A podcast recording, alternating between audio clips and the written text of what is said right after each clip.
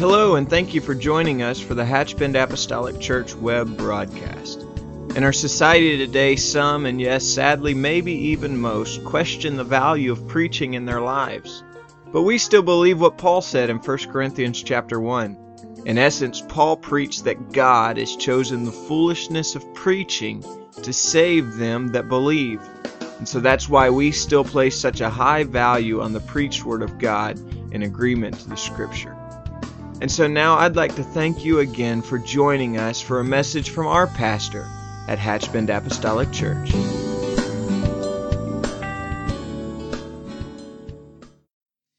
If you have your Bibles this evening, I'm going to ask you to join me in the book of Hebrews and uh, chapter 9, verse 22.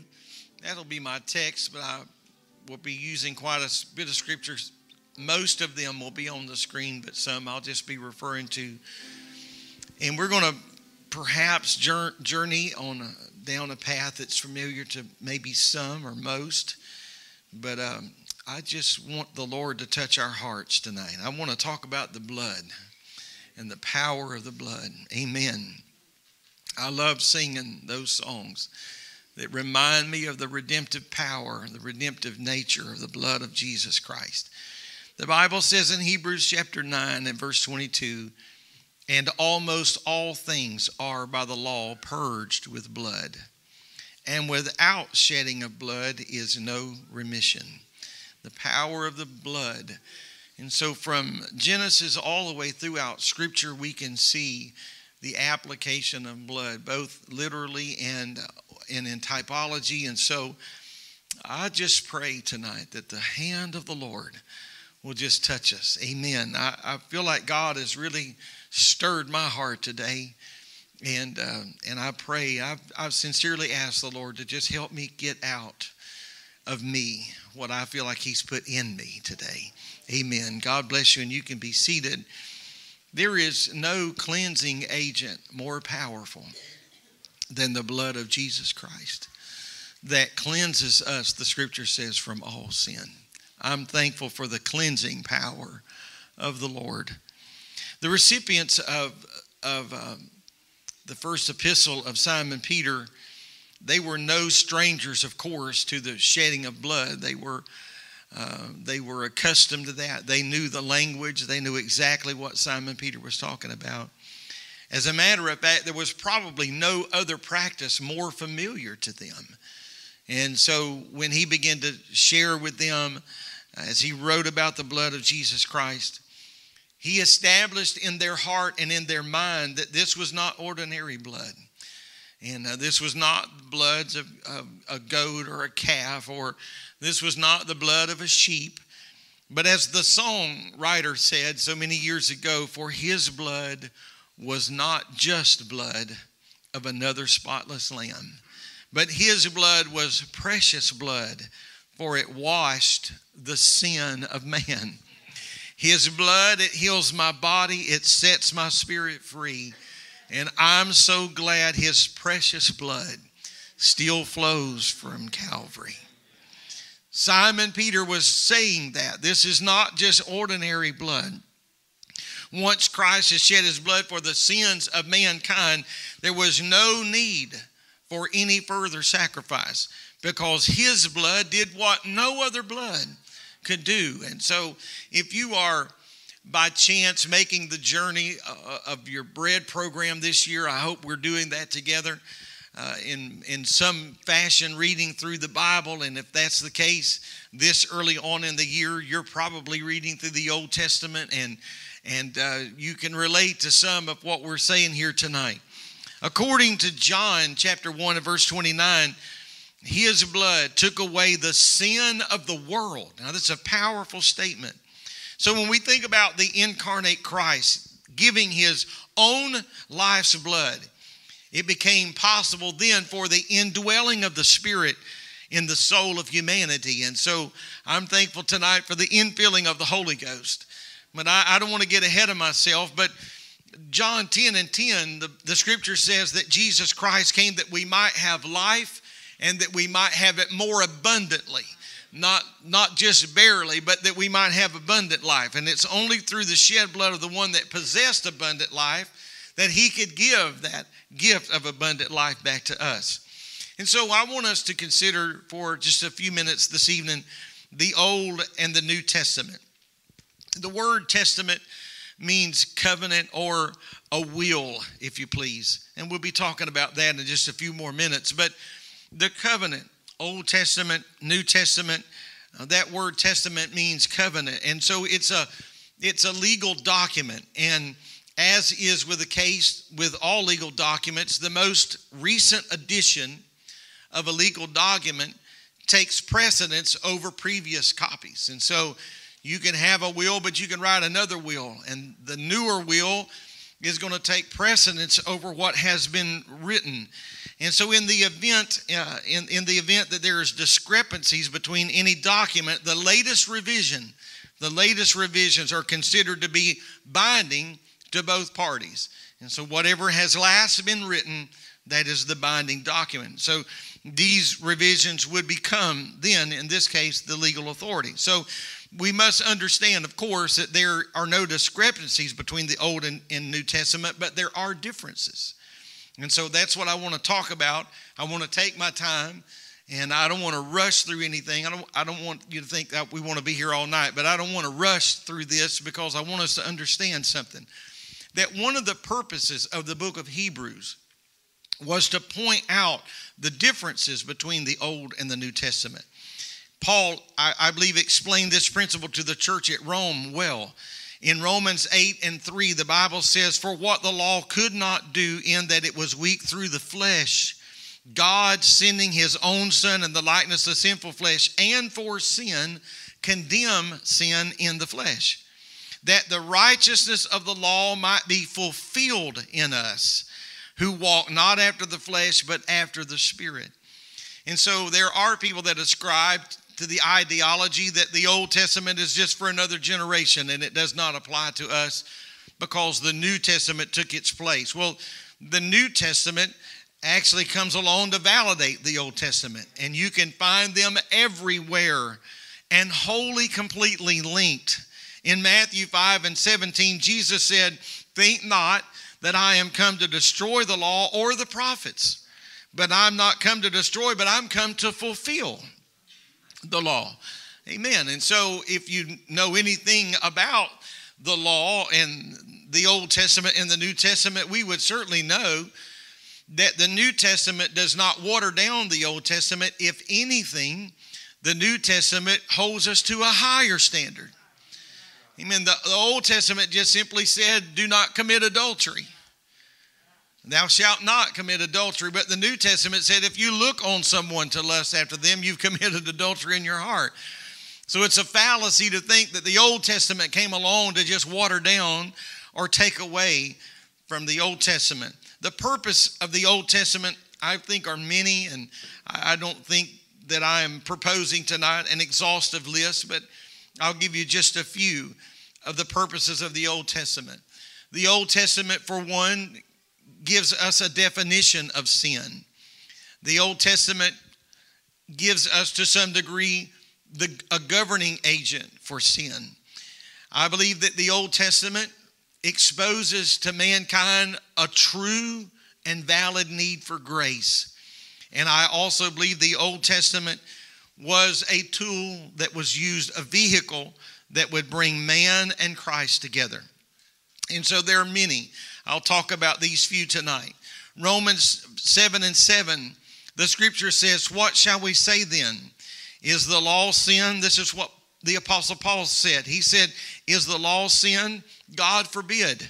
Nay, I had not known sin, but by the law. For I had not known lust, except the law had said, Thou shalt not covet. And so Paul is saying, then, shall we say that the law is a sinful thing and we should have never had the law and, and we just need to abolish that and do without? And Paul said, absolutely not. Because had it not been for the law, we would not have even known anything about sin. And so it defines sin, it brings us to where we are. So I would submit to you that murder prior to the, the, the commandments, the Ten Commandments, the law, was not a sin because murder had not been defined as a sin. Thou shalt not kill came after actually the first murder in the book of Genesis. In other words, it was the law that exposed sin and it caused mankind to know what was right and what was wrong. Before the law, I would just say it this way hard to imagine, but before the law, there was no such thing as breaking the law because there was no law.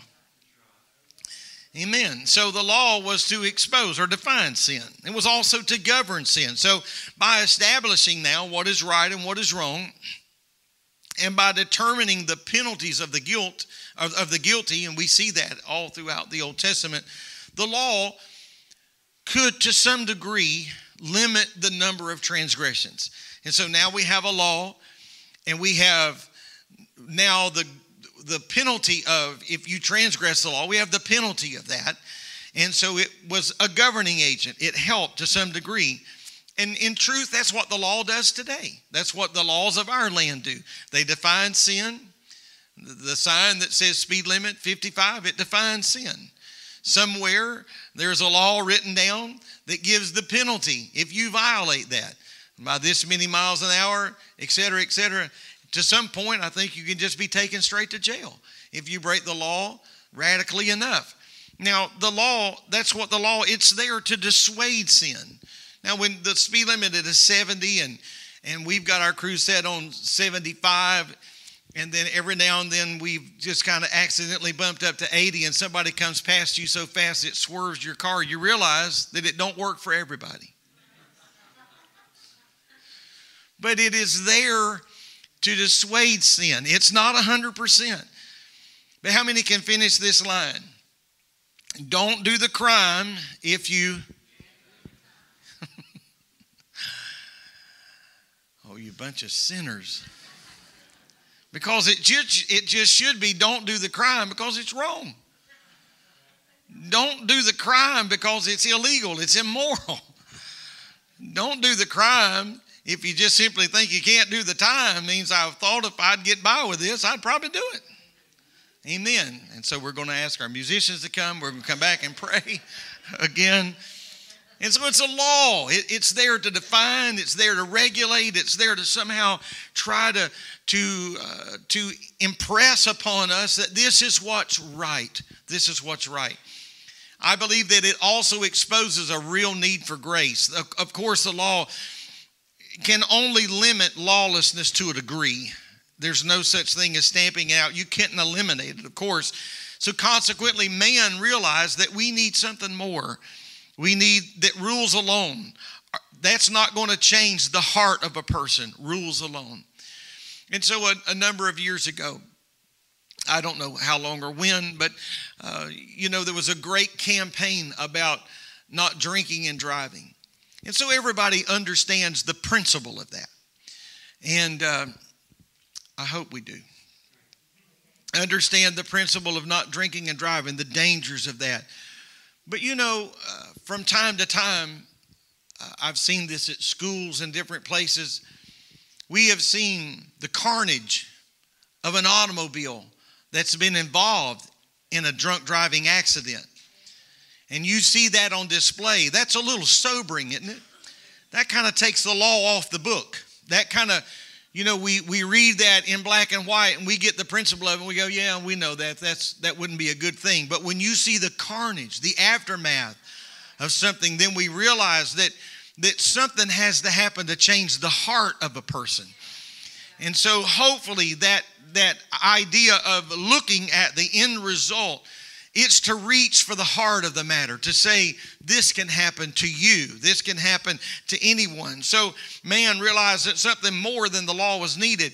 Humanity was going to require divine intervention to end the sinful leanings of our nature, that natural bent, because we are born in sin, shapen in iniquity. And so there's a natural bent. So man needs a heart change. That's what has to happen.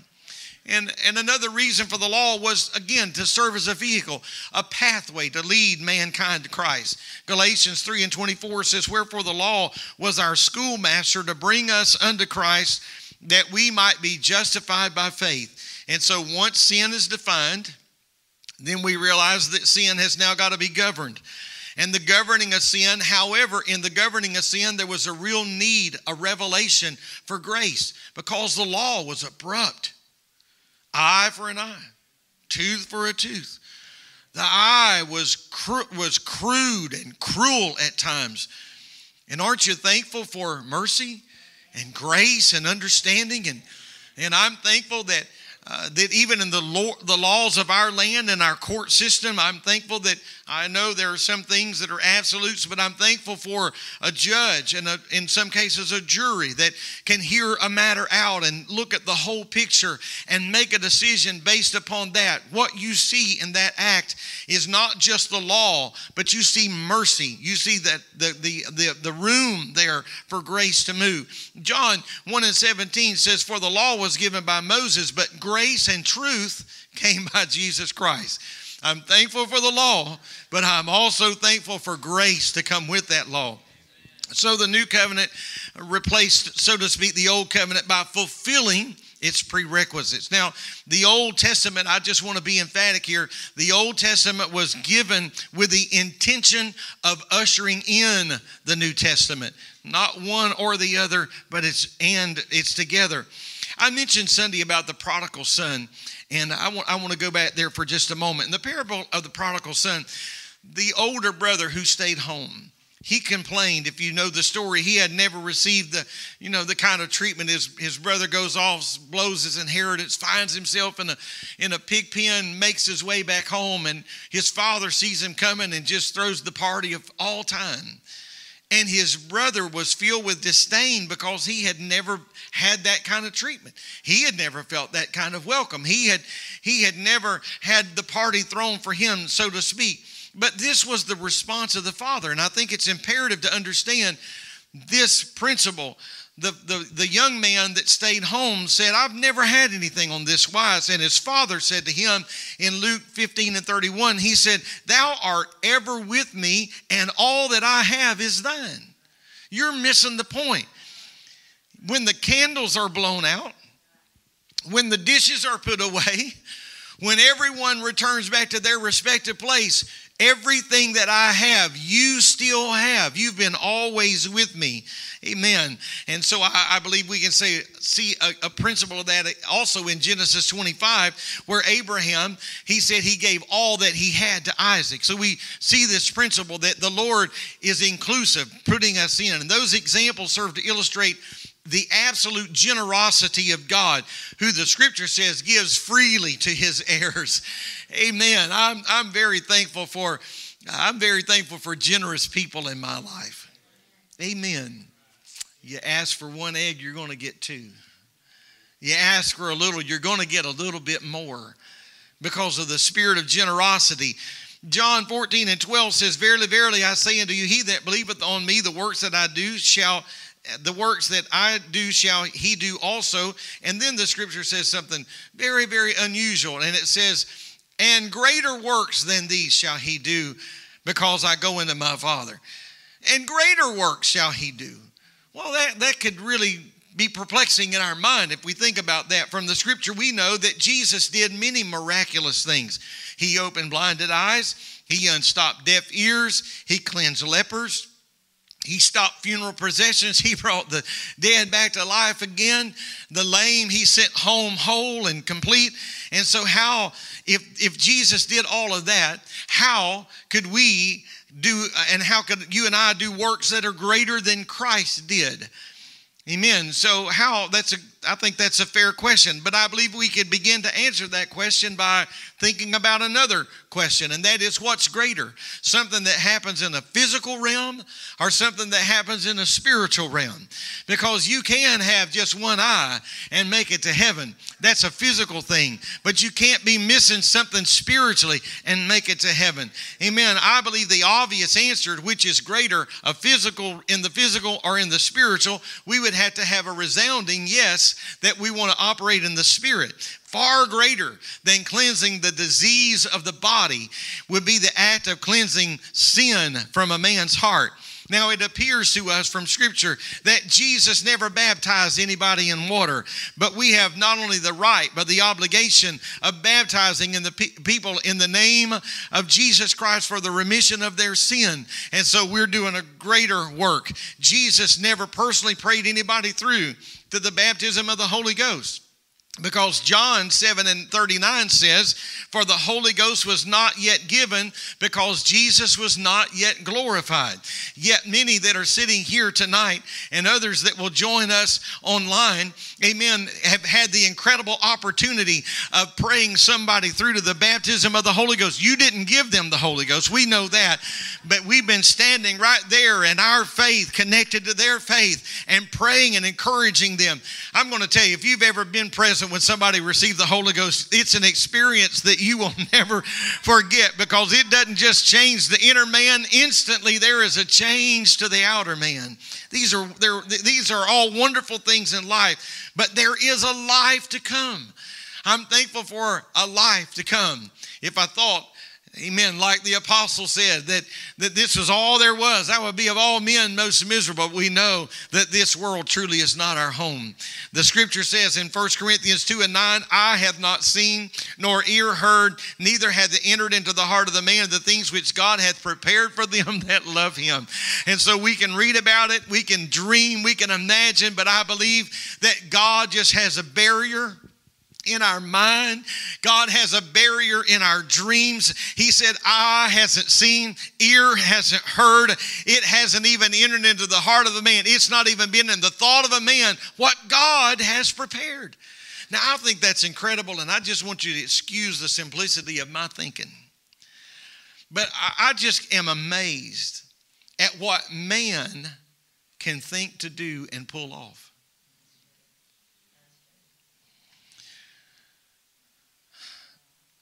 During the holidays, my wife and I were invited to a dinner, and it was on one of the Disney properties. And as we rode through that vast acreage, I asked my wife, Do you think that Walt Disney ever thought that it would evolve into this? And so it's amazing what man can think to do. When man was building the Tower of Babel, what's the scripture say? That they're, they're going to they're going to try to accomplish something. He said, and they're going to pull it off. They're going to do it. And so when you can think of what man can contrive and can can think of in their heart and pull it off, and the Lord said, "Eye hasn't seen, ear hadn't heard, it hasn't even entered into the heart of a man the things that God has prepared for them that love Him." That is something that ought to stir something deep in our heart and soul. Amen. I want to transition just a moment and talk from Hebrews 9 and 16 and and uh, the Bible says here, it, it says, For where a testament is, there must also, there must also of necessity be the, the death of the testator. Now, that, that's a, an unusual word, but for where there is, where a testament is, there must also of necessity be the death of the testator. For a testament is a force after men are dead. Otherwise, it is of no strength at all while the testator liveth. So, if we could just change that word there from testament to will, perhaps we would understand that language a little bit more in the day that we live. And so, for the will, and I'm going to go back and say that for where a will is, there must also be of necessity the death of the person that wrote the will. For the will is of force after men are dead. Otherwise, it is, it is of no strength while the person that wrote the will still lives. It's just a piece of paper. And so, my wife and I, and many I'm sure in this building, have a will and our son and daughter-in-law knows where our will is. We sat down with them read over it. They know everything that's going to happen. But right now it's just a piece of paper. Because of this. You ready? I'm still here. And so it's just a piece of paper. It's recorded. It's in the courthouse. But it means nothing because the testator, it means nothing because the testator, I've had to look that way several times, haven't I, lately? It means nothing because the testator is still living. The will has no effect because the maker of the will must die. Now, I'm going somewhere with this. Amen. That's what the scripture is talking about. And so, if you've experienced and ever been the recipient of a will, you know what I'm talking about. The new covenant only became, the New Testament only became effective after the death of Jesus Christ because the testator had to die. Amen. This is significant. What I'm talking about is significant tonight, not because of me, but I want you to hear me. It is significant to individuals because people must understand that Bible characters like Abraham and Moses and John the Baptist and even the thief on the cross, they cannot be compared to the heirs of the new covenant. We cannot compare the heirs of the new covenant because that all happened when the testator was still alive.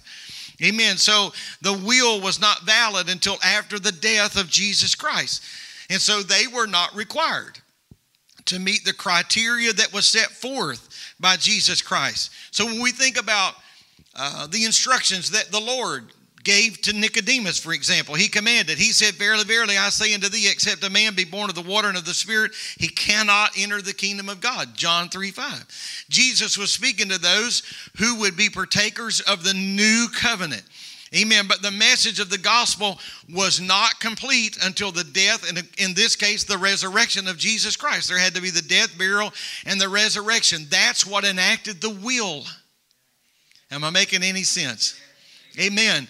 So, in truth, the understanding of the disciples themselves was not even clear until after the resurrection. They were befuddled, they were bewildered, they understood the message to a degree that three days I will rise again, as Jonah was in the belly of the whale, and, and, and, on and on. They got it. But even Jesus walked among them after he was resurrected, and they didn't understand it. They didn't realize that he was with them until he revealed himself. Amen. But after the resurrection, Peter preached his first sermon on the day of Pentecost, and it was that Christ in him, the hope of glory. In this sermon, he gave a faith response to the message of Jesus' death, burial, and resurrection. And so, obedient faith Obedient faith requires repentance, water baptism, receiving the baptism of the Holy Ghost. Amen. This was the birth of the New Testament church, and that is the message of salvation for you and I today. And so when people ask you about these characters and those characters in Scripture, we got to remember that the testator had to die in order for the will to be enacted. When we think about remission through the blood, I'll get back to my subject here this evening. The tabernacle in the old covenant uh, was stained with blood sacrifices and, and the sacrifices of, of animals on and on. Blood was shed everywhere. The brazen altar, it was a brazen laver where the priest would wash the blood from, from themselves after the sacrifices. And blood was then sprinkled on articles of furniture throughout. It was offered on the mercy seat in the holies of holies. And so we see the blood, that typology. In like manner, the blood of Jesus Christ is not just applied to our lives one time. I think it's imperative that we understand this. Amen. Rather, through throughout a Christian's experience with God, that blood cleanses and that blood covers again and again and again. I'm going to tell you, don't just go to the altar one time and think this is sufficient. You know, on such and such date at such and such time in this complete setting, I received the baptism of the Holy Ghost and think that we got a one time dose, a one time touch. But John chapter 1 and verse number 7 says, But if we walk in the light as he is in the light, we have fellowship fellowship one with another. And the blood of Jesus Christ, his son, cleanseth us. Amen. ETH, it continues to cleanse us from all sin. Hallelujah. I'm thankful that he cleansed me Sunday. But I'm even more thankful that He cleansed me Monday and He cleansed me yesterday and He cleansed me today because I'm going to walk in the light as He is in the light. And as I walk with Him, His blood continues to wash and continues to cleanse. Amen. Here is the act Here is the act of cleansing by the blood of Jesus Christ in a continuous fashion. Being cleansed by sin of the blood of Christ is predicated upon one thing, and that is walking in the light. You've got to walk in the light that you have. Somebody says, Well, I don't understand everything there is to understand. I hadn't quite got it all together yet. I want to encourage you. Walk in the light that you have. Amen. Just walk in the light you have. You say, Well, I don't see this and I don't understand that.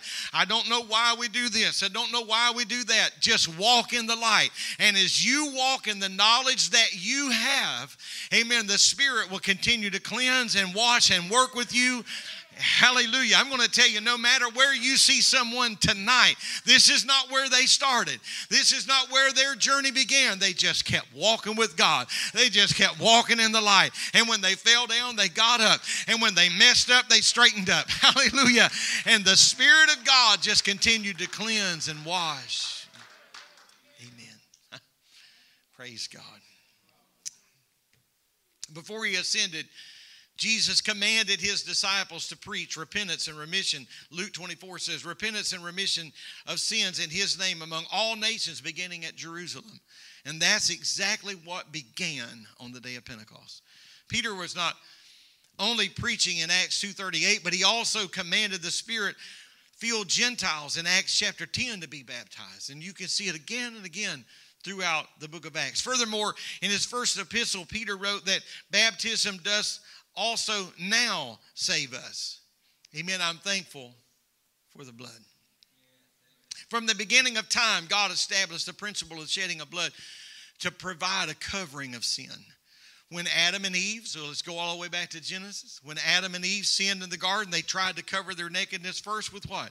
They took fig leaves, sewed them together, and they tried to cover up their ill, their wrong. They tried to cover up their nakedness. But God rejected those garments, and He had a sacrifice an animal sacrifice, blood was shed, skin was given to cover them. As God prepared for the tenth and the final plague upon Egypt, He instructed His people on how they would escape the coming tragedy. He told them their salvation is going to come through the blood.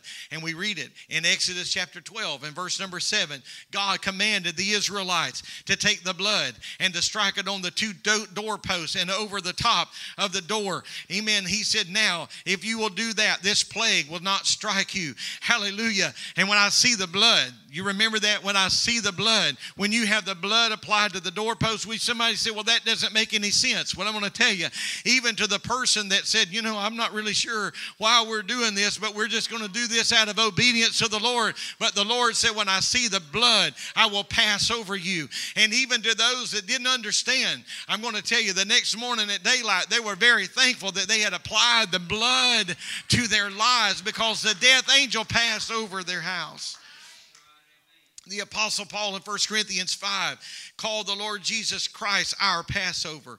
And so the Passover in Egypt was the perfect type if you please, of Jesus Christ. First, the sacrifice in Egypt was a young lamb without blemish. The second lamb had to be slain in Exodus 12. Jesus was the lamb that was slain according to Revelation 13 and 8.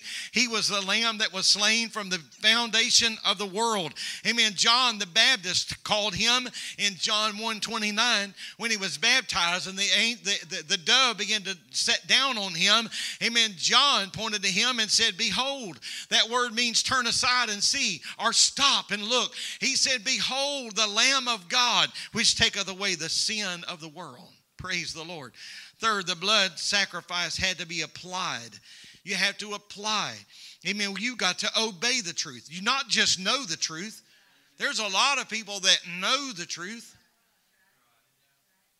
I would submit to you tonight there are people that will tell you in a moment that I'm not living right, and if the Lord comes tonight, I'm not going to make heaven. But they would defend what they understand of Scripture. It's not enough to know the truth, we've got to obey the truth. I'll go back to the lawman and, and, and, the, and the speed limit. Sometimes we're pulled over and they walk up to the window and say, You have any idea why I'm stopping you? Mm-hmm. Got a real good idea. Any particular reason you're in a hurry? So he didn't just say, because you know the truth. Have a good day. I haven't got a recent speeding ticket. That's not why I'm talking about this, but uh, and I hope I'm not talking myself into one. but it wasn't enough to know the truth. Do you know what the speed limit is? Yes. That's not enough. Then you should have obeyed it. I was with someone one time grossly speeding, and they thought, well, we'll just talk our way right out of this. Highway Patrol walked up the window. So you have any idea why I'm? Yes, sir. Is there a reason? Yes. Oh, yeah. And he started talking about all the reasons and how big of a hurry he was in. And the man, he had his license in his hand, and the highway patrol just reached out with those two fingers and pulled his license from me. He said, "I'll try not to keep you too long." Because he said it wasn't enough to know. It wasn't enough to know. You got to obey. Father, forgive me for I have sinned. Fourth was the feast of the unleavened bread, which is accompanied by the Passover. And this typified Christ. And, and I, I'm going to ask our musicians if you would come. After leaving Egypt, God commanded his people to continue the shedding of to continue the practice of shedding blood as a means of redemption. And today, not to belabor the issue, but we even participate in communion, which we did just a few services ago to commemorate, to remember the shed blood. Once a year in the Old Testament, the high priest entered the holies of holy and offered blood for an atonement for the sins of Israel. And when Christ ascended into heaven, we, we read in Hebrews 9 and 12, he by his own blood, I, I think it's important to hear this, entered once, once into the holy place, having obtained eternal redemption for us. So I'm going to go back and say what I said a moment ago. In the Old Testament, the priests went annually, annually, into the holies of holy, offering a blood atonement for the sins of Israel. But when Christ ascended, the writer of Hebrews said that he entered once into that holy place. And we're going to seal this hundreds of thousands of animals had given their lives under the old covenant, but Christ was once offered, Hebrews 9 and 28 says, once offered to bear the sins of many. The songwriter well expressed the work of God's redemption when he said this What can wash away my sins? Nothing but the blood of Jesus. What can make me whole again? Nothing but the blood of Jesus. There's no cleansing agent. This is where I began. There is no cleansing agent on earth that can take away a, take a sin scarred, blackened heart and wash it white as snow. We can't sing that into a person, and I say that with great deference to every singer, songwriter, musician in the world. We can't administrate that into the life of a person. You can't, there's nothing but the blood. It's just the blood. I'm going to ask you to stand. Only the blood of a lamb can purge a man's heart and soul. And so, speaking through the what I imagine the baritone voice of Isaiah, God pled with mankind. Isaiah 1 and 18. Come now, let us reason together, saith the Lord. Though your sins be as scarlet, they shall be as white as snow.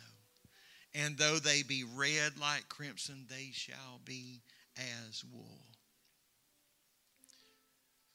The Lord said, Come, let's reason together. Let's reason together. The power of the blood that can cleanse us and wash us. Oh, Thank you, Lord. Amen. I wonder if we could just slip our hands.